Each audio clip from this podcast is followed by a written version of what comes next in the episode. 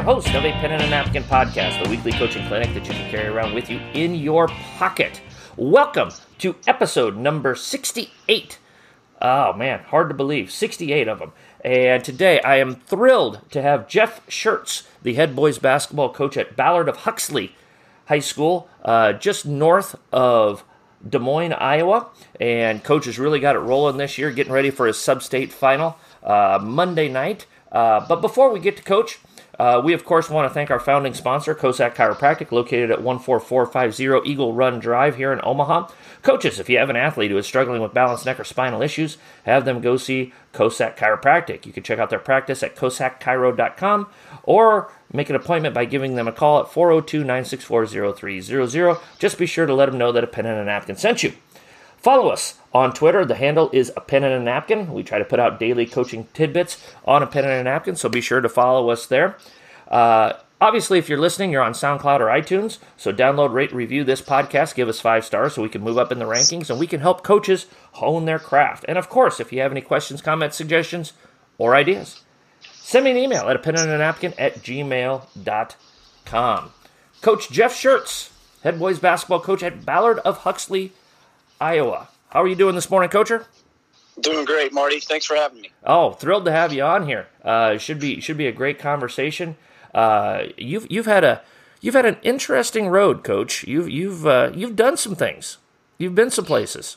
I, I have. Yeah. Um, uh, well, let's let's just let's just dive in. Let's just dive in. Kind of uh, tell us how you uh, how you ended up at uh, Ballard of Huxley, Iowa. A, a boy, a, a, young man from from the south, ending up in the middle of Iowa. Uh, not a common not a common trail. You are a trailblazer. So I, I, I get I, I can't uh, I guess take all the credit for, for setting that path. Um, my my wife Joy, uh, she's fantastic, and, and we met actually in Nashville, and she is from Iowa, and so oh, okay. Um, Where's she so at in Iowa? So she she grew up in Carroll. Oh and, hey. Uh, yep. And then uh, you know spent spent college years at, at, Iowa State and then the University of Iowa, okay. and then went that and then was down in Nashville, and uh, so that's that's where we met and um, you know i guess some people have, multiple people have told me that's kind of what iowa girls do is they bring you back so um, that's the that's the short story uh, uh-huh. of how how we're here in central iowa we live in ames uh, uh-huh. uh, huxley is you know 15 minutes nine miles something like that mm-hmm. south so it's a it's a great location for us mm-hmm. um, but uh, so i grew up uh, in, in North Alabama in Huntsville, mm-hmm. and uh, went to Grissom High School and played basketball there. Uh, you know, we're talking hoops this morning, and so uh, Grissom it was a six A high school and is now a seven A high school. Alabama does. They went mostly. I mean, I guess people, you know, down there say every football drives everything. So some of these really large schools were just beaten up on on others. Uh, not so much the case with, with my high school with Grissom, mm-hmm. but uh, what they did is they took the the 32 largest and made a seventh classification. So, gotcha. actually, when I was the head coach there, was our first year of 7A. So uh, I, I, find it hard that Nick Saban would have any sway in Alabama and, and his philosophies. Directly, indirectly, uh, any any way you want to. Even even if you're an Auburn fan, you you, you still respect the, the job he's doing. So. Um, so yeah, so I, I went to Auburn uh, mm-hmm. University, and after Auburn, I graduated and came right back to Grissom. Uh, mm-hmm. So I was working at my alma mater.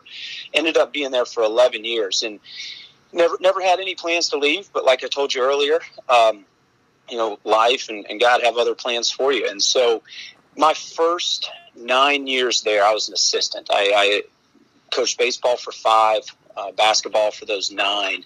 And my la- what ended up being my last two years there, I was the head varsity boys coach. Mm-hmm. Um, and, and we can get into you know some other things you know later with the guys I worked with uh, and influences and stuff like that. But uh, that was right around the time when Joy and I got engaged, and Nashville, I guess for a geography quick lesson here, was only about two hours north of Huntsville, mm-hmm. and so um, so we got engaged and, and, and, got married and ended up spending two years in the Nashville area. So I went after that season, uh, that second season at Grissom. I looked for some head coach openings in the Nashville area, and that year uh, ended up being pretty fortunate. There were a number of them. Now there there are probably thirty plus schools, maybe more, within a drive of of downtown Nashville, a reasonable drive. Mm-hmm. Um, was able to get a, a head varsity job at Harpeth High School, which is about 20, 25 minutes southwest of Nashville. Um, so I was there for two years, and then Joy's work took us uh, back to you know Iowa for her, Central Iowa here here in Ames. Mm-hmm. So that's the that's the three state path. Um, uh, you know, and then two two different high schools, one in Alabama, one in Tennessee, and then and now up here in at Ballard and yeah. Central Iowa. So, so one of uh, while you were in Nashville, uh, you were really really fortunate to uh, link up to to spend a lot of time with one of the unknown legends of of the game of basketball, a guy by the name of Rick Byrd, uh, hmm. who uh, was at Belmont for forever. Uh, transitioned them. I think they were NAIA, and then they went. Did they go to D two and then D one? Uh, I can't remember for sure, but they, I know they used to be an NAIA school. They might have skipped D two. They might. I think they D2. might. Yeah, yeah, I think they went. Uh, yeah, so I mean, just uh, if you're listening and you've never heard of Rick Byrd, uh, B Y R D, uh, look up his stuff on YouTube because it is a masterclass in how to coach a basketball team. And we we talk a lot about Don Meyer on this podcast, and Rick Byrd and Don Meyer went head to head for numerous years when Coach Meyer was at Lipscomb, and you know just just a but but if unless you're a real basketball nerd, uh, you, have probably never heard of Rick Byrd. Uh, but uh, you know, Jeff, tell us tell us about your experiences with Coach Byrd, his influence on your career, uh, what you were able to take from him, and how he helped develop you as a coach. Yeah, so we'll, we'll maybe go the long way to Coach Byrd um, and, and, start with Lennie Acuff. Uh, Lennie Acuff, it was a is was the Division two head coach in Huntsville at the University of Alabama Huntsville UAH. Okay. Um, Coach Josh Magette, uh, who's who's in the G League now. It's probably their you know highest level player coming out of there. I think they were in the Elite Eight once or twice, and uh, his influence on the coaches in the state, uh, the state of Alabama, the state of Tennessee, because he's at Lipscomb now. Mm-hmm. So that's the, okay. the, connection I'm making there. Um, was was fantastic. Uh, you know, offensive innovator, uh, runs a good bit of Princeton. Um, just just really, you know, on the court uh, you know, within his program, but then also reaching out to uh, just high school coaches and being available, you know, to them. I, I my one of my years as an assistant, our head coach at Grissom, Bo Kahn, at the time, uh, Coach Kahn and I uh, were invited up to UAH to sit in on a chalk talk with Coach Acuff. Mm-hmm. Well, unbeknownst to me, I show up and uh, Billy Kennedy's there. Oh wow! And one or two other coaches are there from the surrounding area. Well, he he had just you know they were passing through, they were recruiting someone or whatever, and they decided let's get together and talk. And so I'm sitting in this room and just I'm just soaking it all in. Uh-huh. And we had uh, gosh we had gotten to baseline out or something and there was something we did at grissom that that hadn't been shared in that meeting and coach let me get up there with the the expo marker and just he's like hey jeff show us and so a uh, little nervous, but also really cool. Yeah. And, you know, we talked about it, and then the next guy went on with his thing. And so when I was, when I knew that Joy and I were going to get married and, and be together and be together in Nashville, um, I went to Coach Acuff. And he, he gave me some great advice, you know, as far as just, you know, looking to continue or, or kind of make the path that I, you know, what did I want in the future and that kind of stuff. And, uh, just encouraged me to reach out to Coach Byrd. So prior to this conversation and me moving to Nashville, we had taken our teams to Belmont's team camp, you know, mm-hmm. like a lot of people do really all yep. over the country. And at, at team camp, at youth camp, because those sometimes overlap or whatever, Coach Byrd always had a presence. He was always there. And uh, some of his assistants were also some Huntsville guys. One mm-hmm. of them, uh, who's who's there now, still played at Austin High School, which is a North Alabama school. Um, another one, James Strong, played in Huntsville, played at Butler High School, and so there was just a little bit of a connection there, basically a talking point. Mm-hmm. and I guess as you can maybe tell from this podcast, I, I enjoy talking to people. So, um, so you know, the conversations began. You know, we, we took our high school team at Grissom up to Nashville to play one uh, over Christmas break one time, and um, just it just it, you know things started to come together. And so when when you know when I was looking to move to Nashville. Um, you know there was there was that connection i guess you know a little little loose connection but but it was there so turns out that um,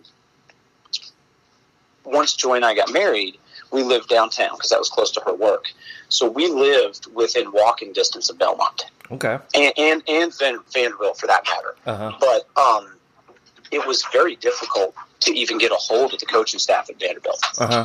and so the belmont guys were extremely responsive Mhm. um, we Funny how that works. break. Uh, yeah, Yeah. yeah, There, yeah, it is. So um, we had a fall break uh, in our school district each year, just like spring break, and I went to Belmont practice every single day. Uh huh. And one of them was even at five thirty in the morning. Um, and so, coach would walk out either Coach Byrd himself or one of the assistants would, would hand whoever's sitting there a practice plan. You know, their practices were open. There were some other high school coaches at, at these, and speak speak with whoever's there for a few minutes, and then and then they'd get to work. And just some those are some of the things that stuck with me. You know about them and how they handled their business. And, and another one was this: that five thirty in the morning practice was actually because Coach Byrd and his wife uh, were going to get on a plane, and I think they were flying. I, gosh, I can't remember. So, but his wife had a tennis tournament she was going to play in, Mhm. and so I remember him, you know, thanking the guys after practice for, hey, like, hey, this is, you know, this one's on me. You know, my wife and I are leaving. You know, I appreciate you. And, and you could that practice might as well have been at four in the afternoon. The guys were locked in. They were ready to go.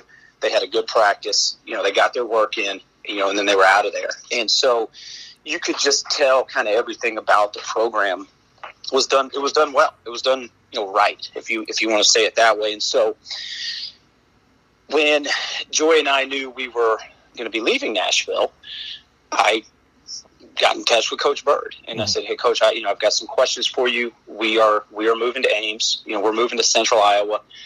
Um, you know, I, I'd like to bounce some ideas off of you. Like, I, I, probably not going to just go up there and get a high school job. You Mhm. know, I, I my the bottom line was I wanted to continue in basketball, and so Coach Prohm, who Coach Byrd had battled with for a number of years, Yep. is here at Iowa State. Yep. One, one of the UAH, one of UAH's former players at the time was a graduate assistant at Iowa State. Mm-hmm. One of UAH's former assistants is an assistant at Iowa State, uh, William Small. Yeah. And then just after I got up here, uh, James Kane was hired as an assistant with Coach Prohm, and Mhm. he had recruited one of our guys out of Grissom when he was at when he was at a different college Okay. and and so I, I- I went, you know, got in touch with Coach Byrd. He was like, "Yeah, come up, you know, with, you know, come up to the office or whatever, and we can talk." Well, we talked for about an hour and a half, Yeah.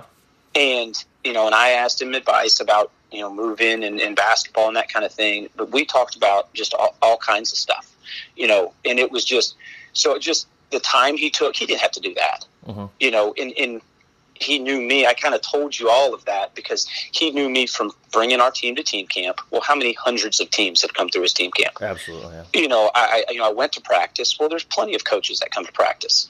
Um, yeah, there's a little bit of a connection, but I mean, you know, so I was just really pleased and impressed. Uh, you know, and inspired in some ways. You know, w- you know from from the way he acted and treated me. Who, you know, I'm just a just a guy come you know that's interested in basketball. I coach a high school team. You Yeah. know, he just took the time and and just that that was really cool. Like I'll, I'll never forget some of those things. And um, so yeah, that kind of there's there's some some of the the the why and the how behind Mhm. you know my my journey and, and some of the influence. Now, as far as on the court, if it fits with our guys and they've done it, I'm looking to put it in. You know, it's the the, the style of play, the the philosophy. You know, threes and layups. We're not exclusively that, but we're pretty close. Mhm. And uh, you know, just the the creativity you know, of some of their sets and actions and ideas.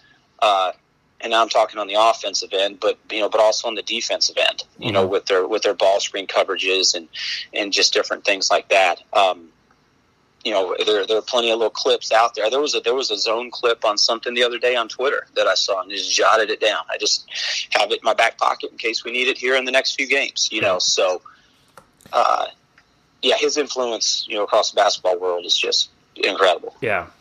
Well, you mentioned the next step of your journey, and and uh, my son uh, is uh, is a you know in non-COVID seasons he is a he, he is a manager uh, for Coach Hoiberg down at Nebraska. Mm-hmm. But uh, you uh, you had a little bit different experience being a manager, quote unquote, in college. Uh, you probably were the oldest college manager in the country uh, for Coach Prohm a few years ago. Uh, what was what was that experience like being a, a guy in his in his early thirties, uh, hang, hanging around with a bunch of nineteen and twenty year old uh, kids? Uh, you know, they probably had to look at you like you were the crypt keeper or something like that. You know. Luckily I don't have too many gray hairs. So, and, and I do my some of my I'm at an elementary school this year, and I'll be at the high school next year. Uh, so I've, I've, you know I have 14 years of experience of, of being around high schoolers. So yeah. I, I, do feel like I can relate to, to a lot of different people, younger and older, but I fit in from the looks perspective, I think. There and uh, so, some of my elementary school uh, kids think I think I'm like 24. Hey, and, and and I'm 38, so I'm like, all right, hey, you are awesome. Like, yeah. you get an extra sticker today, you know. But um, so it, it was a, it was a, it was a valuable, unique, cool experience. Like I, am very appreciative that I had the opportunity to do that. Uh-huh. Um, Coach Byrd was able to reach out to Coach Prohm. I, I, got, I got to work camp uh, the summer before and that kind of thing. And what what transpired was I have two teaching certificates, mm-hmm. and uh, I went to college to teach math. Okay. And I took the praxis test and tested into physical education. Well, Iowa does not recognize that form of certification, and so when we moved here, it was, you know, do I go back to school, you know, for a semester or a year or whatever it takes, and just get all of my teacher certifications up to date? And hopefully have an opportunity to do some things with basketball along the way? Or do I just try to start working mm-hmm. at a mm-hmm. high school or middle school or, or a school district? Yeah. Um, and, and, and I'm not going to just quit a job to go back and get a different certification, you know? Sure. So it was like, all right, let's just bite the bullet, uh, you know, enroll at Iowa State, um, take classes for that, that certification yep. and, and just do it the first year. Now that made it a fairly easy decision for me you know, when I was able to be involved with Iowa State mm-hmm. men's basketball. Yeah. And so um, that's kind of how it, you know, how it went down the need for classes and then the opportunity. You know, I'm, I'm not my, you know, my resume or whatever. You know, I, I wasn't going to be an assistant or anything like that, you know, for these guys. But being able to help in any way possible, mm-hmm. um, you know, one, I, I, learned a ton. Yeah. Uh, you know, I, f- I feel like I was helpful. Uh, you know, in some ways. What were what uh, were two or big two or three big things that you that you took from like Coach Prohm and and and you know you you went from this situation where you were a head coach for a few years, yeah, and then you yeah. step back and and now you're looking at it through a different lens. You're not making any decisions. So, nope. what are some things that you took from him that maybe you adjusted to your coaching style when you went back to being a head coach? So, so coach, coach does a lot of things well. I, I, obviously, they're having a, a, tough year right now, but um, you know, if I had a son and he was good enough, I'd, I'd love for him to play for Coach Prohm. Absolutely, it, I agree. He, he, the way his relationships with his players, it's uh, he, he does a great job of building those, and you know, at the at the college level, especially at the high major level, all these guys want to be pros, mm-hmm. and so there's the balance of team and individual you know, I'm I'm doing everything I can to help you get where you need to go in life, basketball, but also life, mm-hmm. and and that was definitely prevalent, not just the basketball stuff, right? Yep. And but but also, you know, we, we need we want to build a team here to where you know we can go be competitive and play for each other and play for Iowa State. You know, that was something he said a lot of, um, and so th- that just just kind of seeing that on a day to day basis, Mm-hmm. you know, his his willingness to meet with players, his willingness to talk with players' parents, you know, it, there was there was definitely a welcoming environment there. And then the other thing is just you know on, on the court, uh, point guard play, guard play in general, uh, you know, ball screen offense, ideas, you know, of, of, of how you know how and when to you know flip a screen or twist a screen depending on your terminology, um, spacing, uh, Mhm. transition, just kind of all of that. It's not like. Uh, you know, he sat down and just told me all of it. It was just, you know, you, you kind of witness it throughout the year Mm-hmm. and it starts to make sense and simple simple actions a cut you know or whatever um, or occupying the defense this way or that way um, just you know, if we can get our players now i'm talking high school now an advantage and space you know then it then it's then it's up to their decision making you know and, and their and their shot making ability or their play making ability and so you know there there are a number of things we do, you know, with Mhm. Ballard that, that comes directly from Iowa State, but then also Belmont, but then Yep. also UAH, and Yep. then and then the guys I coached with in high school in, in North Alabama. So, Yep. uh, yeah, that, that those are probably probably two of the biggest things I would say Uh-huh. is you know you know I mean he coaches the heck out of the defensive end too now, but uh, you know we're sitting here talking mostly about offense and Mhm. when players go to the gym to work on their game, they they uh, they don't they don't do defensive slides for forty five minutes. They shoot, you know, and and, And I can't understand why not. I can't understand why not. because it's basketball's fun, and and that's that's the you know that's what you want to work on. That's the fun stuff. So, um, but yeah, I, I'd say probably those two things with coach. Mm-hmm. Cool. Um, you, you spent a, a- lot of you, you spent the, the vast majority of your life in the in the deep south, and, and then you come up here to the Midwest. Uh, what were uh, what have been uh, you know maybe some a couple of similarities you've seen uh, maybe in the style of play or the environments or whatever it may be, and maybe what are a couple of big differences that you've seen from the the two regions of the country. Yeah, I've, I've been asked that question before. Um, Oh darn it! Ah.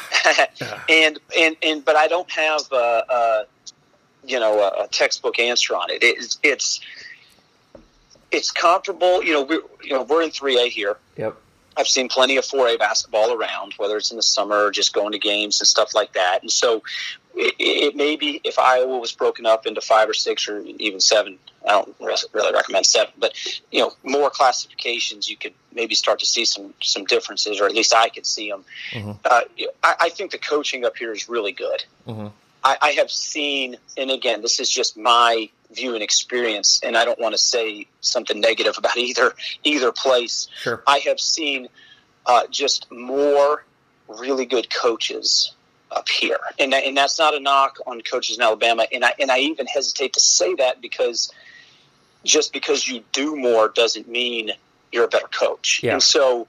Um, uh, you know, another comparison. I, I, I just witnessed more of and again, I'm I have I wasn't in those guys' practices, and maybe it was because I was a young coach then, but there was a little bit more of rely, relying on you know you kind of rolling the ball out there and relying on athleticism and Mhm. things like that Mhm. versus. And I'm not saying actually one place has better athletes than the other. I'm just saying, you know, more. You know, this is what we do, Yeah. and let's see if it's good enough Yeah. You know, I, you know, I've seen some of that around here too. I mean, Yeah. it, you know, but but that if I could make a comparison there, I would say that um, sk- skilled, very skilled players in Iowa, Mhm. um, and you know, a lot of those uh, Division two, the UAH, they're you know they're coming up here, you know, recruiting guys. Belmont's interested in guys, you know, here in Iowa, um, and so you know the skill level is very good. Uh, you know, and the I've seen, like I said, more of the higher classifications. You know, good athletes. Um, you know, I guess ultimately it's very similar. Yeah. Yeah. you know, Yeah. but um, you know when you when you get in different areas and you know different pop, you know whether it's the cities or the the country or whatever, uh, Mhm. you know, it's just.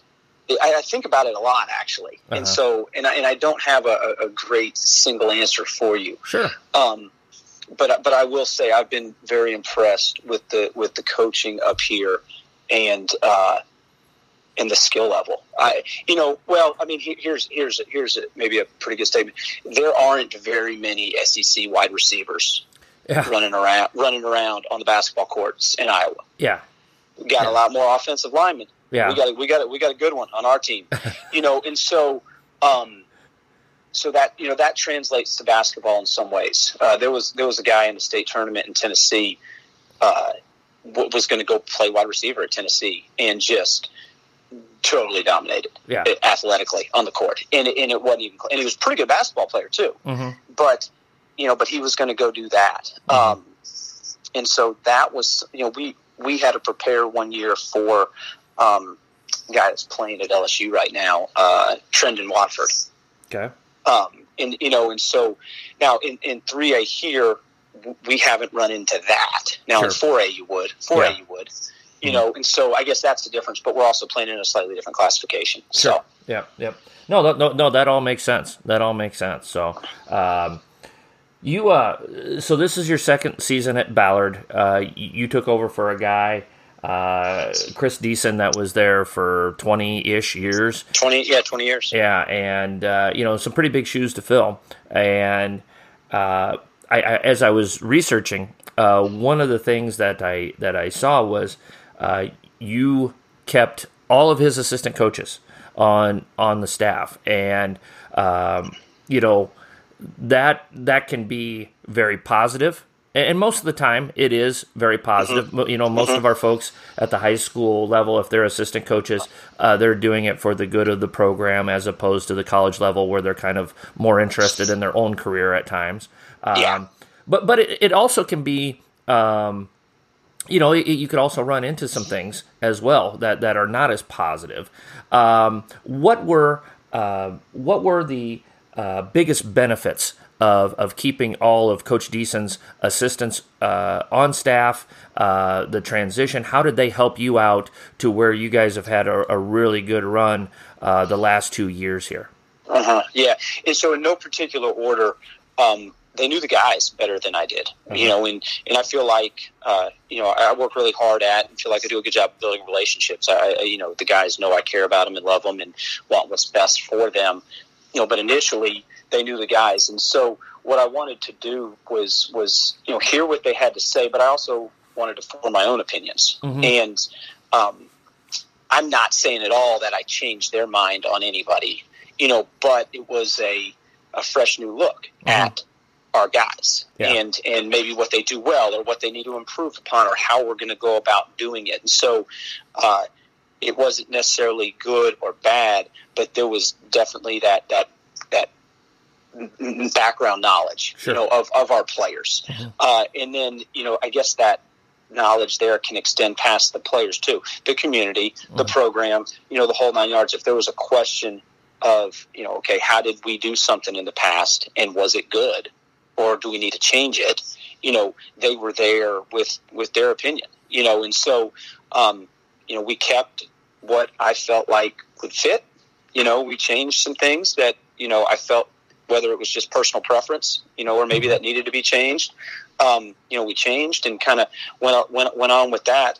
Um, you know, some of the other benefits are, you know, and I and I'm totally invested in, in the, in the community as well, but I'm also an you know an outsider, yeah. and so it's like, all right, well, how, how does how does this work? You know, what you know mm-hmm. what what what how does how does the booster club work how you know what's what's the you know hey we're going to the state tournament like I, I never rode on buses, you know, prior to prior to coming here. You know, well, who rides on the bus? You know, and so I, you know, and well, it turns out it was me. So, um, and they're and they're all meeting me at the game. I'm like, all right, well, we'll see you there. You know, but um, you know, so just just kind of learning how things worked from either the community or the program or the players' perspective. And yeah. and again, I, I, didn't I didn't hesitate to change anything. You yeah. know, that I felt might be good for us moving along or or that needed to be changed. But having that knowledge was great. And then the other thing was. Uh, you know, our my first year, and, and you continue to learn and relearn your league, but really relied on those guys. Tron Scott and Sam Weeks are our two varsity uh, coaches, and then uh, Sam's cousin Wyatt is our freshman coach. Mm-hmm. Um, now, Aaron Lyons is our JV coach now, but he, he, was not there last year. He was not a carryover from the previous group. But um, just the knowledge that they had of the players in our league and what the other coaches do mm-hmm. and how they like to play. Do they change, you know, defenses constantly? Do they slow it down? Do they mm-hmm. speed it up? You know, all of that kind of stuff was there. And so, you know, we'd have conversations, then I'd, then I'd be looking at it on film and, you know, I, would bring something to them like, Hey, this is different from the past. And, and they'd be like, yeah, it is. That's new or whatever. Or, it, you know, it was just a confirmation of what they had told me, you know, mm-hmm. so those other than our coaching relationships that we've built over the past two years, having the knowledge of the players in our league it was was absolutely the most valuable. Oh, good, good. Well, I'm glad the transition went well. As a guy that just went through a transition the last few months and coming into a new community, you know, some of the things that you're talking about there with like Booster Club and how mm-hmm. does this work, and just simple things like how do you sign up for, how do you schedule one of those big yellow buses? What's the process to go through with yeah, that? Yeah. And, and uh, my assistant coach uh, this year, uh, she she had been there for a while, and and she understood all of that, and, and that took a big burden off of my plate. And and one of the benefits for me was, uh, for the first time in a long, long time, I just I just had to worry about coaching my team, and and I think that helped us get better as the season went along instead of having to worry about those type of things and, and, and having good people around you to to take mm-hmm. care of some of the minutia uh, that sometimes you can get dragged into when you're a head yeah. coach you know well see i experienced that in, in huntsville uh, yeah. and, and and in nashville too yeah. um, our ad was just a paper pusher they, they filed the eligibility paperwork and, and that was about it uh-huh. and so now our AD here at Ballard does does a lot. He's he's fantastic. So the bus the buses he just, I just, he just asked me when we need to leave, and he takes care of it. Yeah. The scheduling, you know, we, we have conversations about it, but he takes care of it. So I, I've done all that stuff in the past. Mm-hmm. So there are a lot of benefits, even, you know, and I didn't mention our AD earlier, but, um, you know, when I was talking about the coaches, but, you know, the, he was in place. It's his full time job. Our, yeah. you know, activities at the junior high and high school, and so, and I do like that. Even he's he's told me no a few times, but yeah. but that's okay. Yep. Um, you know, so just learning all of that quickly, yeah, uh, you know, has has been uh, something I haven't had to do in yeah. my career. So absolutely, absolutely. So, well, hey, uh, coach, let's transition here. Uh, first of all, let's talk about teachhoops.com.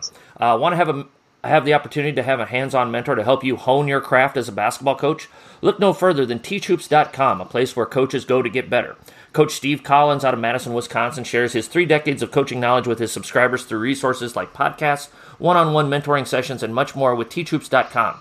Go to teachhoops.com backslash APAAN, that's a pen and a napkin, where subscriptions start at $34.99 a month. When you sign up, you get a 14 day free trial. So combine teachhoops.com with a pen and a napkin to help make you the best coach that you can be.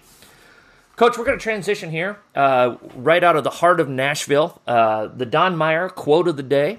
Um, Don Meyer via Nashville up to Aberdeen, South Dakota.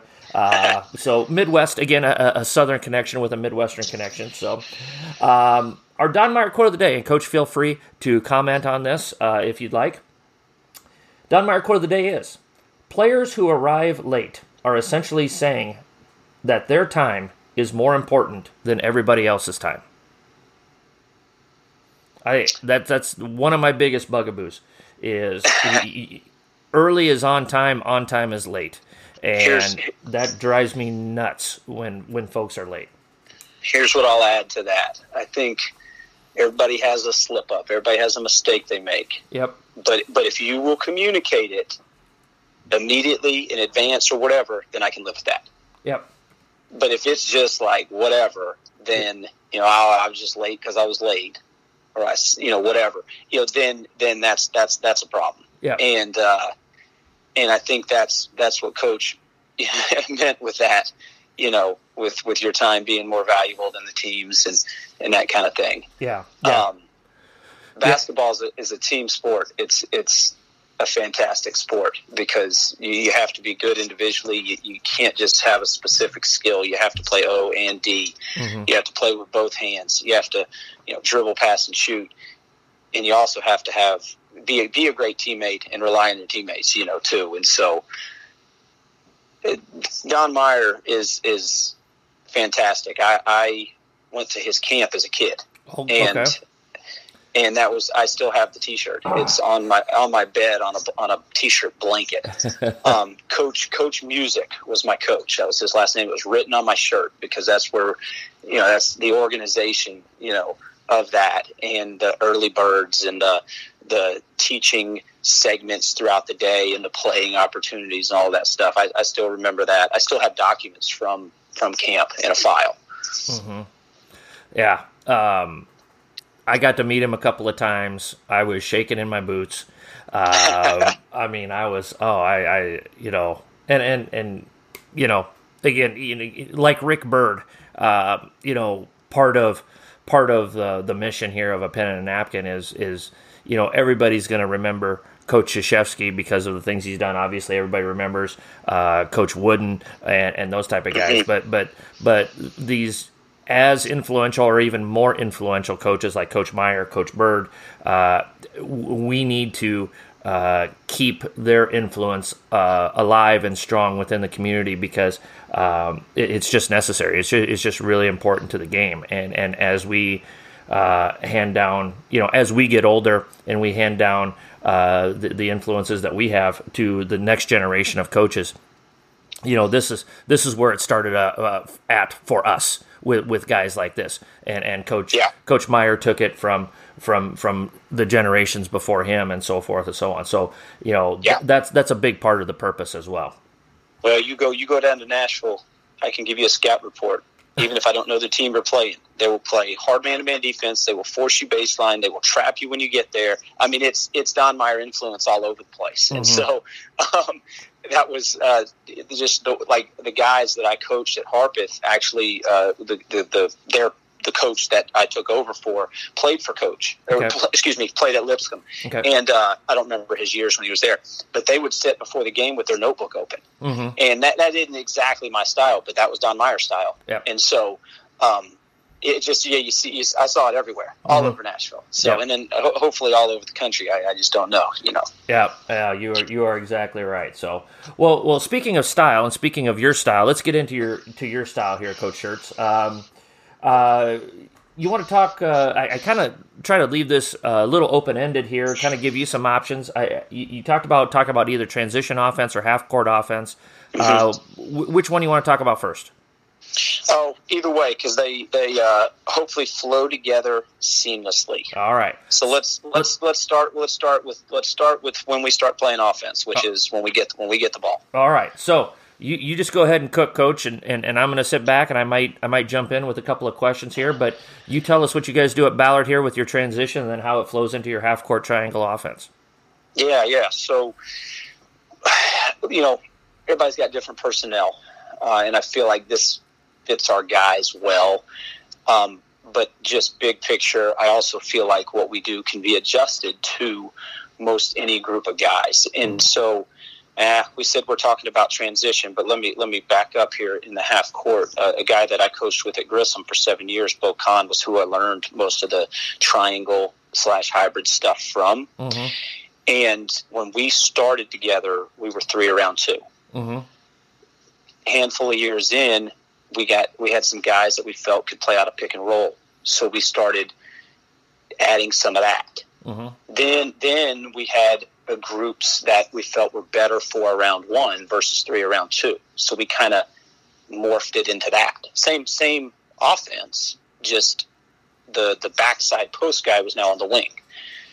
That allowed us to add some Princeton concepts to what we do Okay. you know and so so i learned you know all of that from him and we we worked at it together and then kind of kind of rinse and repeat in nashville a little bit then, then moving up here taking some of those influences of playing in flow playing in transition uh, you know whether it's coach Prohm or even the, some of the nuggets from uh, you know Co- coach hoiberg has and, and things like that you know because he, he, he would pop in on ames every now and then watch practice and stuff when he was not prior to getting hired at Nebraska. Mhm. Um, all of that kind of came to a head this past summer, and we, we were on a coach's Zoom, and, and I wish I, I need a find out the guy's name that was talking about this because I'd love to give him credit every time. But they talked about this guy in particular talked about five phases of offense, and the last two was like special situations and, and baseline out or whatever. So I was like, all right, scrap that. Three phases of offense for us. One phase one, and I, and I explained it to the guys this way. But like I said a moment ago, it's it should be seamless. You know, mm-hmm. the transition between what we're doing. Phase one is just get it up the floor, transition O, throw ahead, drive it, hammer pass, um, you know, make a one more, shoot a layup, shoot an open three. And so the way we organize that is well, now we're fortunate. We've got a couple guys that are some pretty good rebounders, so we're able to do this maybe a step or two earlier than we would in the past. Um, and, and by no means, I mean, I guess the only thing that some coaches might think is not fundamentally sound that we do is if we have a above the free throw line extended contest on a three, I tell our guys just contest and get out of there, just go. Mm-hmm. And so, you know, it's a little risky, mm-hmm. you know, but it also puts a lot of pressure on teams. Yeah. And so, you know, and I'm just playing the numbers, you know, we get 70, 80% of the rebounds sometimes, mm-hmm. you know, and, and, and our, our starting quarterback on the football team is one of those guys getting 10 rebounds a game, like mm-hmm. actually like nine and a half right now. Yeah. And so he's, he, he's out there throwing touchdown passes to guys, you know, in transition. and so it's kind of fun to watch, but so we, we are gone as soon as we get the rebound. Mm-hmm. And for years we said the, the, three runs the right lane, the two runs the left lane, and that kind of thing. And, and this summer, I'm thinking, all right, that's not that's that's a step too slow. You know, what? How can we get it and go quickly? Whether we score or shoot it or not, that's beside the point. We want to put pressure on you from the time we start playing offense, and we start playing offense when ball's in our hands. And so, all of our guys almost exclusively have the freedom and ability. We, I, I don't like lateral outlet passes, so it, it, it wastes time. Yeah. So we're we're outletting as we go down the floor, or at some point it becomes a hit ahead. Mm-hmm. You know, I mean, you know, whether depending on where you're at. And we, we've got good enough decision makers. We've practiced it. Um, we've emphasized it to where we basically don't turn it over in that situation. We just keep dribbling, even mm-hmm. if it's our five man. We just keep dribbling. And and so we, we want to hit ahead you know, 1st mm-hmm. and foremost, you know, the ball travels faster that way than dribbling it up the court. And like I said, our two and our three, we just run whatever lane we're that we're with. You just go.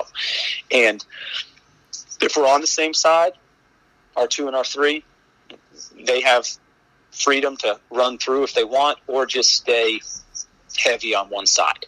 Okay. Because then that just that allows our ball screen, our point guard smart enough, and we've again worked on it to where, all right, that's fine. We're just going to take the ball screen and go away from that. You know, if if, if there's an unbalanced floor, and yep. so um, we've we've got some. So that you know, so that's uh, you know, I guess phase one, um, and the, I guess another change that that you know I've made from my playing days and early coaching years is, you know, we had a coach tell us take it out out of bounds and get out from underneath the backboard. That way you don't hit the backboard when you throw it. And I cannot remember ever seeing a team playing basketball throw it off the bottom of the backboard. and so, and so, um, we take it out just fastest point out of bounds, get your foot out of bounds and get it into the, so our point guard will, you know, like almost everybody, uh, gets the outlet on a made basket, but on a missed basket, it's fair game. Yeah. You know, as far as an outlet pass goes, preferably as far up the floor as possible. Um, or dribbling into some of our phase two stuff, you know, which, um, so that's, that's kind of phase one, mm-hmm. you know, there. Um, we'll, we'll do some things in five out, you know, in phase two. Um, and that is, you know, it can be called. Some of it has to be called. Um, you know, heck, I don't want to give too much away, I guess, because yeah. if uh, yeah. oh, if no. uh, if uh, our future, hopefully we can get to the state tournament. If one of those guys are listening, then there, there's you know. I've, I've got the Bondurant-Farrar head coach on speed dial right now. Yeah, so yeah, exactly. So even um, before this drops on Monday morning, I'm letting him know. So even though you've already um, played him twice, so but yeah, yeah, yeah. So, but but so here's the thing with that. Um, you know, it, it can. Well, here's the thing with all this. First of all, and this is something Coach Acuff, and this is uh, you know why I don't mind sharing. Coach Acuff, you know, he, he would speak to coaches in North Alabama a lot, and one of the things he always said is we've we've got to take care of each other. Like this job is hard enough. Mm-hmm. It's it's long hours. It's stressful, and you know we've got to take care of each other in some ways in the form of sharing. And I've you know been shared with plenty of times, mm-hmm. and, and, I'm very appreciative of that because that's allowed me to kind of become who I am as a coach. Um, and so, you know, any chance I get, I, I don't mind, you know, sharing all that kind of stuff. Actually, with with our half court offense, Bo Kahn, when at Grissom, when he was the head coach there, and I was his assistant, one of the coaches in the in our area, I told you about areas before we got online here, but mm-hmm. in our four team area, uh, the four of us competing to go to the next round of the playoffs, he wanted to possibly implement some of the triangle. Well, one summer, Bo shared it all with him, mm-hmm. and we we ended up playing them three times every year. You yeah. know, so um, you know, so I, I, I, you know, because of some of those experiences, I, I would you know choose to share versus not share. Absolutely. Um, and and so the the other thing. Um, Coach Acuff would say a lot of, whether it's with his Princeton stuff or anything, you can know what we do, but what you can't simulate is the timing of it and the speed of it. Mm-hmm. And so, you know, you st- and to, to teach your players all of that, you're spending a lot of time on somebody else instead of yourself. You know, so they're, they're you know, so that's kind of anyhow. So back back on back on track here. So some of the stuff we do, uh, you know, in phase two is, is a, a, transition ball screen, a drag ball screen. You know, we'll add some cuts to it. We'll add some other actions. Uh, some of it, a good bit of it, influenced by Coach Prohm, even Coach Hoiberg, um, and that's you know. So phase two, after potential hit aheads, prior to our half court stuff, is mostly done with the idea of we want to continue to play offense. Like we want to, con- you have to guard us, and and and hopefully you have to guard us from the time we get the rebound until the time we, you know, score it or shoot it or you you get regain possession. Mm-hmm. And so any kind of reset, uh, I don't I view as as not good because mm-hmm. the defense gets to reset and in transition, you're not necessarily matched up. You're mm-hmm. not. You're definitely. You're definitely not. You, you, how many guys run to help side? Yeah. They, they, you know, you know what I'm saying. And so your your ball screen coverage in transition versus the half court is not near as good. Your shifts and your gaps and, and just anything you're teaching on defense is going to be a little looser. So our organized, our slow break, our fast break, wait on the five, ball screen. Uh, maybe our five is ahead, but you know, we're still we're going to set a step up ball screen, all of that stuff, and then and then some of our calls, you know, in that look five out or four out transition stuff is is, is phase 2 mm-hmm. and then then we're into phase three, and so we we we play, especially with the guys we've got this year, we play pretty fast, and uh, we are. I, I was looking at huddle the other day, and we keep up with some different things. We're above 1.16 points per possession. I, I, might be able to even pull it up here while we're talking. So yeah. we're scoring a lot of points per game. We're at 72 and change, I think, which is leading 3A. Yeah. And, uh, and but our points per possession is actually more important to me.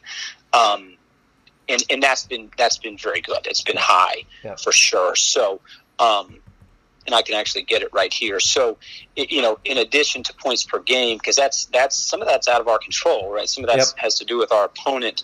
Um, but uh, tempo tempo of the game and that type yeah, of thing. Yeah, for sure. We're we're one point one nine points yep. per possession. So, you know, yeah, we're shooting it quickly, but we're also taking really good shots yeah. it, it, for the most part. And that's something we chart on the bench is is our shot quality. Uh-huh. We call them elite we call them championship. And I think our third level, I, I don't have it in front of me, is called meh, like meh, whatever. yeah. And then just and then just a poor a poor shot would be mm-hmm. the, the fourth one there. But um, so as far as the half court goes, uh, when when we first moved up here, I, I visited uh, Ames High School, talked with Coach Downs. Yep. I visited Gilbert High School and talked with Coach Taronis, just because I those were the two high schools in the area we were moving, and I was you know wanting to see what was going on in the basketball world. And one of the things Coach Down Coach Downs has talked about uh, is just offense behind offense. That was a term he used, and I was like, okay. And so that's kind of what we do and what we have is our offense when we're not running a set play, when we're not running a transition action or whatever. It's it, it and so that's where the triangle comes in, Uh-huh. and and that's that's what we do. hmm That is our phase three. That is what all of our teams run. That is what our middle schools get little bits and pieces. Middle schoolers, those teams, they get bits and pieces of that. So there's just this building block, the this progression from seventh grade all the way on up. And so in the in the half court, um, we don't have to call it. We're, we're just saying motion, and you know we're getting into our spots. We're balancing the floor, and we're running our actions out of the triangle. And Mhm. so it's it's the easiest to say triangle. Yeah. And but when you sit down and really get into it, it's it's a hybrid of things. hmm Now, some of the the the, the key pieces, some of the foundational pieces, uh, and this is this is a Coach Acuff term, um, but it is absolutely Tex Winter triangle stuff. Uh, Coach Coach would say the the ball talks, and so beyond that, for us, so in Princeton and in kind of what we do, the not only does the ball talk, but the the location of the five man talks. If our five man's at the top, we're not in motion. If you know, in in, in Princeton, it's your your post is in the low post, then they're in low. If he's in the pinch post or high post, then they're in some you know probably in rub or whatever. And then if he's in if he's out, then they're in their five out stuff. So Uh-huh. for us, you know, we it kind of applies to us because we're in phase two if our post is out, but if Mhm. our post is in, uh, you know, with very few exceptions, he's over there on the ball side, and we're in our half court stuff. So we got to get him where he needs to go. The ball needs to calm down for a moment and make sure everybody's kind of where they need to be, and then when we start moving the ball, most of those passes initially determine our actions. And so and so that's a triangle thing and the the triangle is played out of what we call the key spot, so the wing, the free throw line extended. Um, most of the actions of the triangle offense, and uh, I've got Tex Winter's book, and you can find a bunch of documents on it and stuff like that. Yep. Uh, most of the actions are out of the key spot, and so when that ball moves out of the key spot, that tells the guys what to do. hmm And so uh, we do some stuff up top as well.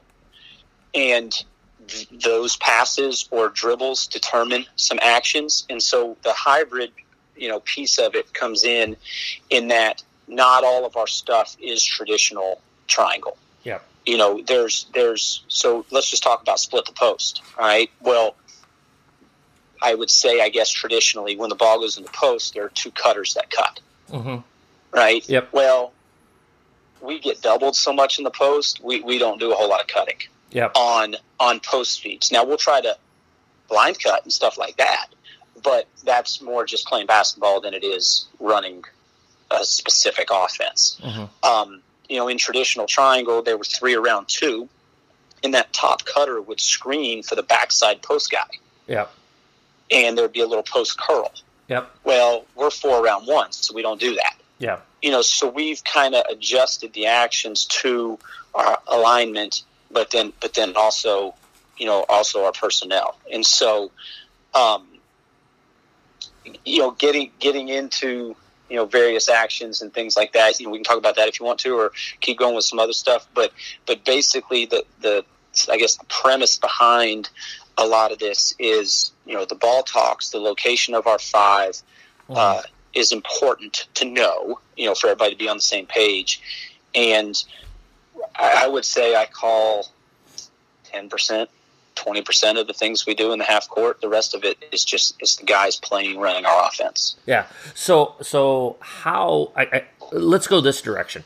What are some things that you do and break down drill wise to just emphasize uh, here's the ball, read it here, and this this is what you should be doing. Not to say that this is what you have to do, because mm-hmm. I'm guessing you're, you're, giving your guys some freedom to okay, if the defense is playing me here, I can go here.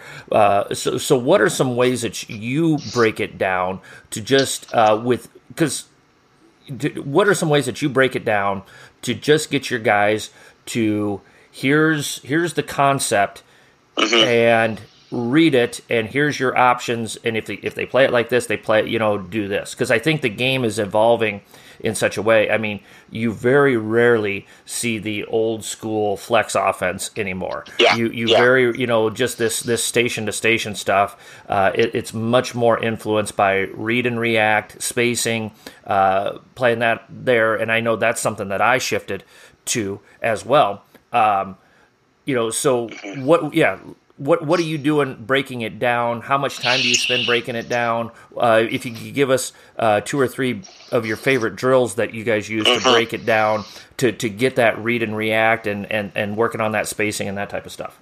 Okay. All right. So that's good. That's good stuff here. So let's let's go with this. One of the first adjustments that our coaching staff got to make was that we we spend probably eighty percent of our practice time or more on offense. Mm-hmm and so I, I think it was uh, and, and, Coach Deason and, and and the coaching staff they did a fantastic job. Mm-hmm. But everybody's a little different. Yep. And I, I've I've thought about that number, and I don't know exactly what that number is. Maybe it's seventy five percent of the time. I've got a practice plan in software where it'll break that down for us, but I haven't looked at it in a while. It's it's it's up there. Yeah. We spend a good bit of time on offense. Now that includes shooting. Yep that includes decision making and then that includes practicing our offense. Mm-hmm. and as the year as the year goes on of course you, you know we, we don't need to really practice the plays yep. you know as much because we know them but it, it starts with knowing the action and you have to do it this way. Yep. You have to when you throw it here go screen here. You have to cut when we do this. You have to do this. You have to do that. So in the half court uh, there's probably 75% of you of you you have to do this you have to do that. Okay. You know when we when we throw it and it's not a good example. When we throw it to well let's just say the top. Uh-huh. there is there's there's it is so the key spot guy he can make a choice. It's it's throw it to the open guy. Uh-huh. and if i'm calling a certain action he needs to try to do to, to, to run that action. But if mm. that guy's not open, just throw it somewhere else. Yeah. And the ball overrides what I just told them to run. Mm-hmm. Okay, so so there's a decision there. This is now again we're in the half court. So if if we're, we'll get into pick and roll and some of that transition stuff in a minute. But when we throw it to the top, that guy gets to make a decision. Now, beyond that, it's let's just say there, there's handoffs, there's ball screens, there's um, then the opportunity for driving kick. Uh, and again, I guess we can get in the ball screen here in a minute. So, so what the guys also know this. We, we try to teach it. Okay, we are trying to get you an advantage. Mm-hmm. Once you have that advantage, then you are the offense is trying to provide you that advantage if, if needed. You know, if, if we can't get it on our own, and then and then you're making a decision, and we are reacting off of that. So, yep. um, one, the offense hopefully can get us an advantage if needed. And then if you can beat your guy, there are very few times, very few that we say, look, you, you don't need to beat your guy here because we got so and so's cut is hogging it up and we have a screen coming mm-hmm. for somebody. You need to just bring it to the action here. That's a that's a open motion concept that I played in my whole life, um, where I was the point guard and I brought the ball to the action so, so the action determined where the ball went. So for us, it's the exact opposite. The ball determines what the action is, and so um, there are very few times where if you if you can beat your guy, you have to you, you shouldn't do it because of what's going on. So we tell the guys you can break from the offense when you when you can beat your guy and have an advantage. Okay, mm-hmm. but we, we kind of teach them the better times to do it and the times to just slow down for a moment. Um, and then when we do have that advantage, we want and we get them chasing, we want to keep them chasing. So, first and foremost, you have to know the actions. You have to know our, if you want to call them plays, you know, in the half court, you got to know those Yeah. because because one guy screws the whole thing up. Yep. And there's a little bit of a learning curve because we play with four perimeters, and you could be in any of those spots at any given time. Mhm. And so you got to know you got to know all of them, and so that's why having it at the lower levels is really important for us. So, um, as far as the either or, the choice, the decision in the half court, there's some of it, but then there's also just basketball decision making. So, um, I guess that kind of takes us to that. Mhm. Things we work on in various settings and formats. Uh, in, in no particular order, like and a lot of people do this, but you, you got a baseline drive. You better have the hammer pass Yep. available. We've got to have Hammer pass is setting a back screen on the on the weak side out of that. For So- those that so- don't know, yeah. Yeah, it, whether we screen it or not, we have to have a baseline drift Yeah. guy coming to make. And I might be mixing up some of the terms here, but Everybody calls you it got- different things, but yeah. yeah, yeah, Yep. you got to have the guy in the corner on on a baseline drive. On any drive, we like to have a fill behind, hmm so we can we can stop and waffle pass or donut pass, and that's a, a Coach A Cuff thing. He calls it breakfast passing. Uh, you, you go you, you you get in a box and you go around the box. You go right hand a couple times, then you go left hand a couple times, and then the waffle pass is a reverse pivot pass. So imagine a drive middle Uh huh. You're stopping off a two, maybe a, maybe a two step stop or whatever, and you're reverse pivoting back out to hit the fill behind. Uh huh. Yep. Yep. So there, there's waffle pass, and Yep. then the next one is a donut pass. So keeping along the lines here of breakfast, a donut pass is a forward pivot, and so sometimes that takes two or three steps to complete that front turn. hmm So a forward pivot, like you're looking for your guy, and you, and you finally pivot and throw it back out. Mhm. And then there, then there's one more. So we work on, you know, one more passing. So we drive, kick, boom, one more to the next guy, um, and then, you know, you can you can maybe add a few other passes to that. Uh, we we do a lot of passing off of the dribble. Very rarely on the move do we pick it up with two and jump, stop, and pass. We will right off the bounce hit a guy hmm that's what that's in my opinion the, the best if not the only way to hit a back cutter hmm is is throwing it off the bounce Yep. because the timing you know and so um all right so rewind back to uh some of the the playing basketball things that we work on in various you know formats you, you got the hammer you got the one more you got some of the drives we got the fill behind you know that we're working on um and gosh okay so couple more, a little more maybe unique ones that that I, you know I've just I, I guess anybody that's that's uh, uh, that's been coaching for a while, you know, maybe we're not all very good coaches, but we're good thieves. Like we just you, you you take the stuff that fits and you use it. And so um, there's a coach that uh, I've met and coaches. He, he's actually got a presence on on social media. Uh, does a courtside con- consulting thing, Coach Casco. Um, you know, and his stuff comes from others. And but anyhow, the the term a Barkley or a, a Nash dribble, uh, we work on the Nash dribble quite a bit, and that's that's where you have that baseline drive or that middle drive.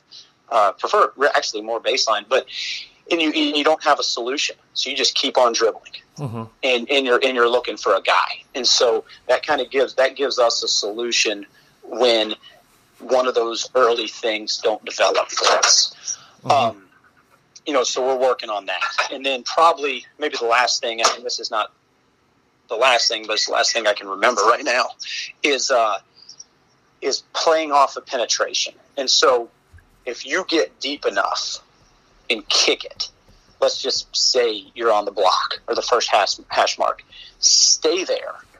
And the kick, okay, if the guy shoots it, fine, you're rebounding. But he- if he drives it one way or another, you're circling back out to replace him. hmm Yep. So we work, Yep. we work on that a lot. And so a lot of these things we do in this drill we call penetrate and pitch shooting. So you need you need two passers really you could put them on the baseline, you could put them in the middle of the lane, and they need to be coaches. So these are not participants in the drill. I guess they could be. I mean, they could be players and then they circle out, but it's it's better to have a designated passer. That way, the thing can the drill can move. Mm-hmm. We put so in, in in in addition to calling it penetrate and pitch shooting, we're usually doing either drifts or lifts. Mm-hmm. And so let's go left left slot with the ball, player with the ball, left key spot or left wing. So we got a line at the slot, we got a line on the wing, and then we have a line uh, on the other key spot. Mm-hmm. So the the ball handler will go. He'll make a make a move, you know, game move, whatever whatever you want to work on. I mean, you could you could dictate it or just go player's choice, you know. Yeah.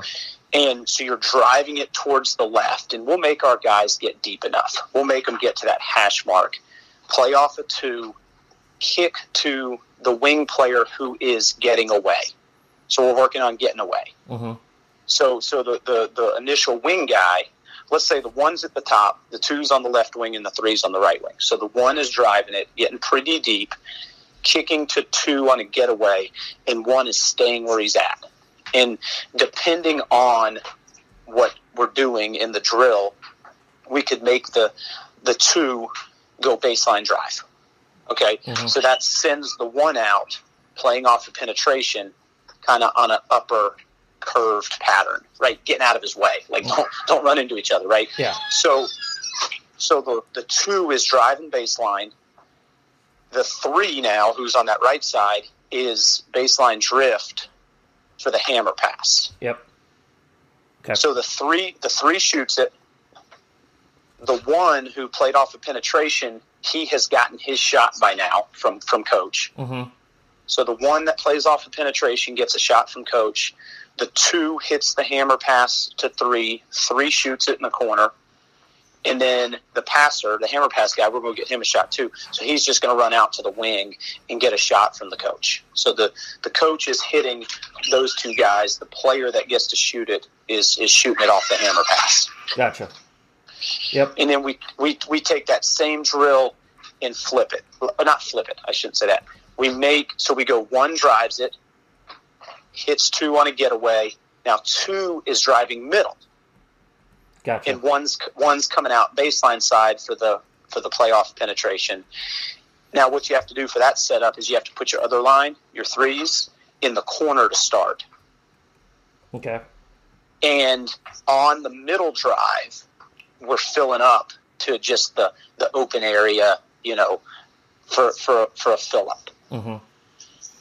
And so we do that pre we do that pregame warm up. Mm-hmm. Um, you know, one version or another of that and uh, and we do it. We're going to do it in practice today, um, just to emphasize. And, and what, what, we do when we see it, when I catch it in a game, I make sure to point, hey, that was a that was playoff penetration right there, or you know, a nice hammer pass or whatever. Um, I'll clip that stuff out, just show it to them in film, you know, to really emphasize those things. Mm-hmm.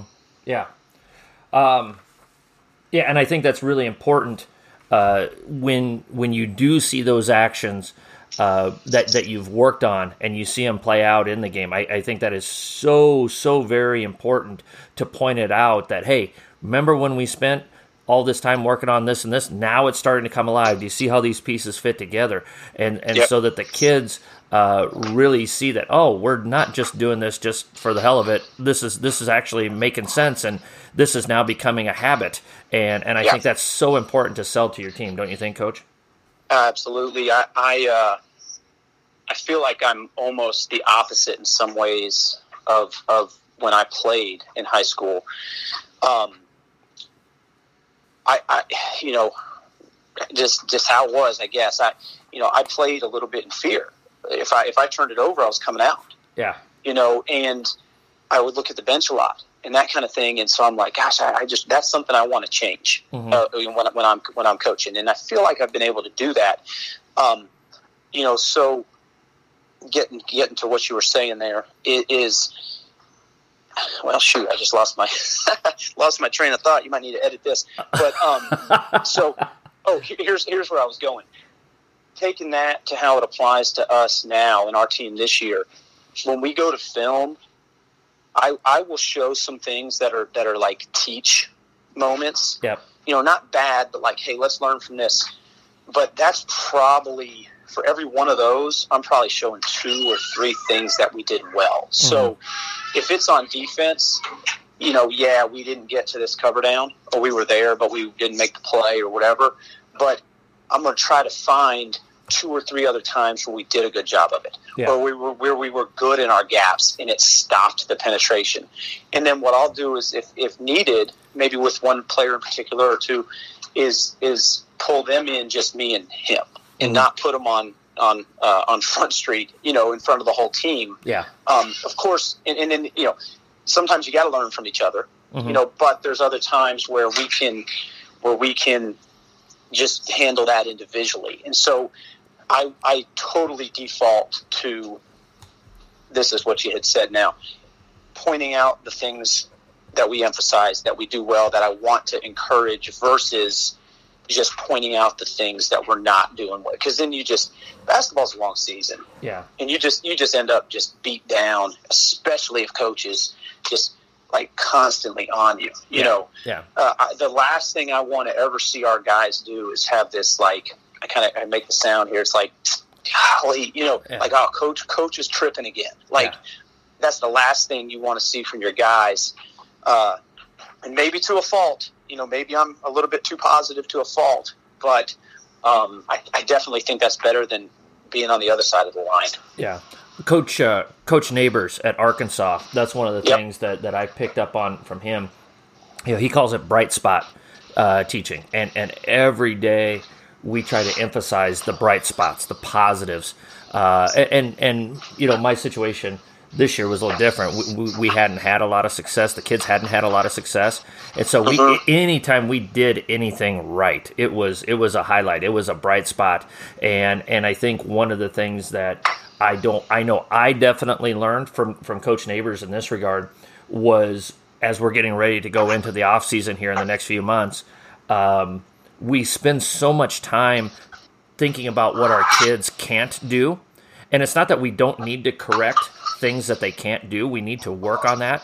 But Yeah. but we'll we'll say, "Hey, Jimmy or or Susie, you did this and this and this well, but here's the four or five things I want you to fix this off season." It's like, God, you know, and, and immediately, yeah. you know, mo- most people go to, "Well, I- I must suck because these are all the things that I'm not very good at," and and so, you know, here's narrow it down to one thing per kid and one thing for your team. And that's you know my season ended a week and a half ago, and Uh-huh. took took a few days off, and, and now that process has kind of begun. You know, we're going to figure out one thing per kid that we want them to get better at.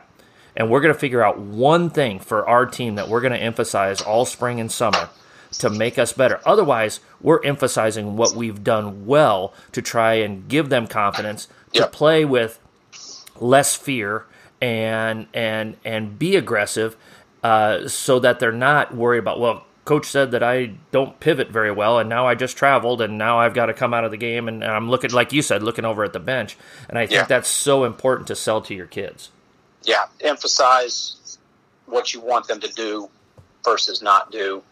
And speaking of Coach Neighbors, that's that's another one. He, he puts a lot of stuff out there, and it's really good. He's he's willing to share. I've learned from him as well. Yeah, yeah, yeah. I was I was really fortunate. He came on the pod oh about a year ago now, and uh, yeah, that was one of our we, we we talked some West Wing actually on the pod, so you can go back and listen to that one, Coach. Yeah, So, I definitely I, I will. I'll scroll for that. um, do you got uh, how you doing for time? You got time for one more thing? Yeah, absolutely. Okay, let's talk a little scouting here. Uh, you know, uh, what do you look at for? We, we haven't talked scouting with a with a coach for a while, and, and you're in your sub state final. You got you're you're you're 32 minutes away from getting back to the well. Uh, what do you guys do for scouting? How do you bring that information to your kids? Uh, what's what's your process? So it's changed. Um, even even this year, it's changed. Um, we played a lot of matchup zone last year and the first part of this year um, for various reasons. I've really enjoyed coaching it, and it can be it can be a little tricky to play against, a little Mhm. confusing, and it's helped us win some games. Mhm. Um, we're doing a little less of that now because I think we're just able, and I, I, we have a few guys that got lost in it at times, and were able to guard uh, man wise. And, and I even hesitate saying that because it makes it sound like playing matchup or playing zone is a lesser, or you only do it when you're not very good. Mm-hmm. I think it could actually be the opposite. Like yeah. I, I, am a huge zone fan, huge mm-hmm. zone fan, because one, scouting it, it, makes there's only so much you can do against a zone. Mm-hmm. I mean, yep. you could start listing man offenses and actions right now. You'd fill up four sheets of paper. Yep. If you're if you're playing against a zone, you're probably in one of three alignments. Mm-hmm. You know, more and more people are starting to ball screen the zone. Yep. But you see less of that. You got to guard overloads. You got to guard cuts. You know, so for a while, you know, when we were doing more of that, we focused on some of their zone actions and their alignments, and then personnel. Mm-hmm. And uh, I've used Fast Scout in the past a lot, and I kind of like it. I, I, don't love it. I like it. It's a little clunky mm-hmm. and not used, not user friendly. Like Apple needs to buy it and just make it better. But um, but uh, regardless of what format you present it to the guys in, um, you know, I think if you're focusing on the main actions and the things you're going to see a lot of, you, you, know, I think you're probably being productive. Now, I, I think you can get information overload with some of this.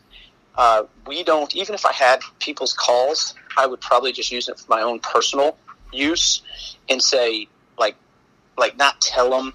We, we call out people's plays just to do it. Like yeah. they'll they'll say, you know, uh, running fist, and I'll be like, hey, they're running fist, you know.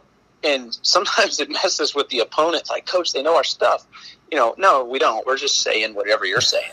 you know, and so um, so that's kind of fun. But even if I knew their calls, I would probably just use it to, to, to you know, hey guys, this this concept's happening, this ball screen's going to happen, or whatever, versus trying to teach them, you know, the entire offense. Again, like I was saying earlier about our offense. I mean, go ahead if you want to teach everybody everything we do. Teach your guys. You know, you're going. to That's a lot of time. Mm-hmm. And are they going to really know it like we know it in the game? Probably not. So we focus on on actions and then on personnel big time, and then how we want to guard a ball screen and that kind of stuff. And so, you know, an example would be um, Dallas Center Grimes. You know, uh, Coach Joel Rankin is there. You maybe you've, you've, met him or spoke with him. Does a great job. Got some got some good players this year. Uh, we had a heck of a battle against them uh, about two weeks ago. They were number three in the state. We were one, and went to their place, and we were we were fortunate to win that game. Uh, we played well, you know, but going into that, it was like, man, what? How are we gonna they, they run so much stuff, all this. So, you know, we worked on guarding the three main things that they do. Mm-hmm. And then also talked about their personnel he- heavily. And I, this year, I've not given our guys, after probably our first four or five games, I've not given them a printed scouting report. So mm-hmm. I went ahead and bought a uh, cordless, wireless, battery powered projector and little little pocket projector. Put it in our backpack. So we take it on the road. We use it at home because of our setup at the school. It's just convenient to use that versus going to a classroom on game day. Uh-huh. And I'll pull personnel clips, so using Hudl, mostly shots from a from a player in particular, and however many games we have on them, I'll pull all their shots. And so, prior to showing the guys, you know, I might be going through fifty or sixty clips on some of their better players. You know, on some of their other guys, it's only fifteen or twenty and we'll identify, you know, two or three or heck, maybe even five guys that we need to know something about. Yeah. And so the guys, our players, after they've gotten dressed, before we get loose, we will watch four, five, six minutes, whatever, of film. And it'll be, all right, you know, the, the big is a mid range and in guy, you know, or he's a layup only guy. And I'll show some clips that, that, that basically, you know, try to prove myself right, or that yeah. make me believe that make that, that that make me believable. See, I'm right. You know, it's right here. It's right here. yeah, yeah, yeah, yeah. And so, and then we'll look at their stats off of what used to be called QuikStats. It's uh, varsity bound now, which is that is awesome that we have that here in Iowa. Alabama, Tennessee had nothing like it. Mm-hmm. Uh, I, I, it would be a long process to get those coaches to commit to entering stats, it would be a five year thing before before it got any good. Um, but I think it's fantastic. I, I, can't wait till they get synergy for high school sports because I will pay a premium for that. Yeah. But um, anyhow, so you know, or the you know with the point guard. Sorry, dogs hey, are barking. You, you, um, hey, when the dogs are barking, you got to take care of them. I know, I know. So you know, with with the point guard, it's like, all right, you know, he's he's going to be playing off a ball screen. He's going to receive a flare screen. You know, he's a guy we have to keep in front, or you know, maybe he's a guy we can get up and pressure full court. Um, you know, just just anything a, a coach would look at with respect to personnel, what they do well. You know, do we run this guy off the three point line? You know, are we going to no catch? You know, are we going to face guard? And and we don't do a whole lot of that. But um, and, and going back to the matchup zone comment, and then even you know playing switching man, it's not like our two man needs to know just their two man's game. Yeah. All the guys kind of need to know it. And so to get a deep, deep level of understanding, it takes those guys and our opponents being buddies with them, playing AAU against them, playing against them for two, three years. So we have some of that. Yeah. But as far as a prep, like in a state tournament, we're going to find out if we win Monday, we're going to find out who we're playing. And then we've got like a lot, well, you know, four or five days to get ready. But if we can win that first game, it's a quick turnaround. So it's like scratch the surface, understand who's the shooter, understand their main actions, and and let's go play. Yep. You know, so yep. we, we do a, we do a video scouting report. Yep. Yep. Yeah, and, and, and the, the, the advent of Hudl has has helped with all of that stuff to be able to here here's your quick uh, three or four minute clip summary of you know West High and and let's let it rip guys or gals and, and let's roll from there and and the personnel heavy thing that's something I've definitely uh, shifted to as well. It's just uh, here's the base action. Um, you know, I kind of stole it actually uh, from from uh, you know football concepts. You know, uh, Belichick uh-huh. type of stuff. Hey, we're going to narrow it down to this and this, and we got to take away this and this. And if we do that, then we've got a chance. Uh, but yeah. here's the keys, and and don't think just take away this and this, and then we're going to uh-huh. let everything else ride wherever it may. So uh, yeah. that's something I've adjusted to as well. So, uh, Coach, any social media you want to plug? Yeah, we have uh, our Twitter account. Um, mostly, and I'm going to kind of slow roll this here because I don't know it off the top of my head, but I'm pulling it up. Um, mostly just promote the guys and, and, you know, in our program and programs around the school. But uh, Ballard boys basketball is at bomber underscore hoops and uh, you know we'll I'll repost some articles and occasionally mm-hmm. you actually in the off season anything skill wise that I find I just repost. Mm-hmm. Um, and it usually applies to one of our guys. Yep. Again, like, hey, you can be really, really good at this. Like a, a cross jab is something we've really kind of implemented with most of our guards, and some of them have just fallen in love with it. And then you know, others probably just look at the video and they're like, right, whatever, that's nice, you know. but but it, it, actually has really helped us this year. We uh, there's a, a really tough tough matchup at North Polk High School, Jevin Sullivan, uh-huh. and we're watching personnel clips on him, and he's just constantly doing a cross jab and beating guys. And so I was like, hey, you know, there we go. That's his move, you mm-hmm. know. And so um, it was nice that we had talked about it and, and used it some for yeah. ourselves because then we end up, you know, identifying it in other players. And so yep. that's our uh, that's our social media. Awesome, awesome. Well, Jeff, uh, appreciate your time this morning. I, I, hope you enjoyed being on the pod. I love the a ton of. I got a ton of stuff written down. I'm sure our listeners will have a ton of stuff written down when they when they listen to this. It's been a, it's been a great conversation. Appreciate your time, Marty. I appreciate it. Good talking with you and good luck this off season and into next year. You bet. Why don't you hold the line here a quick second, and we'll get everything wrapped up. So, uh, Jeff Schertz, the head boys basketball coach at Ballard of Huxley High School, uh, just north of Des Moines. There, I uh, want to thank him for his time. Uh, this uh, this Saturday morning. This will be dropping on Monday morning, but we're recording this Saturday morning. Uh, again, we want to thank Cossack Chiropractic for sponsoring the podcast. Uh, don't hesitate to give Dr. Kevin or Dr. Heidi a call at 402 964 0300. Teachhoops.com. Subscribe. Give it a shot here. teachhoops.com backslash APAAN. That's a pen and a napkin. Again, 14 day free trial. Give it a go. See if you like it. Follow us on Twitter at a pen and a napkin. Download, rate, and review the pod. You're obviously you're on iTunes or SoundCloud, so you're listening to it there. And of course, questions, comments, suggestions, or ideas, email me at a pen and a napkin at gmail.com. My name is Marty Plum. This has been Jeff Schertz. Uh, been a great conversation this morning. A lot of really, really good stuff. Uh, and keep an eye on the Bombers uh, as as they try to make their way back to the state tournament here uh, Monday night. Uh, so look at your Des Moines Register Tuesday morning. Uh, it won't be in the Big Peach for that. That's I'm dating myself when I say the Big Peach when it comes to the Des Moines Register there. So, coaches, as always, let's pray for peace. Let's stay safe, and let's be sure to hone our craft one day at a time.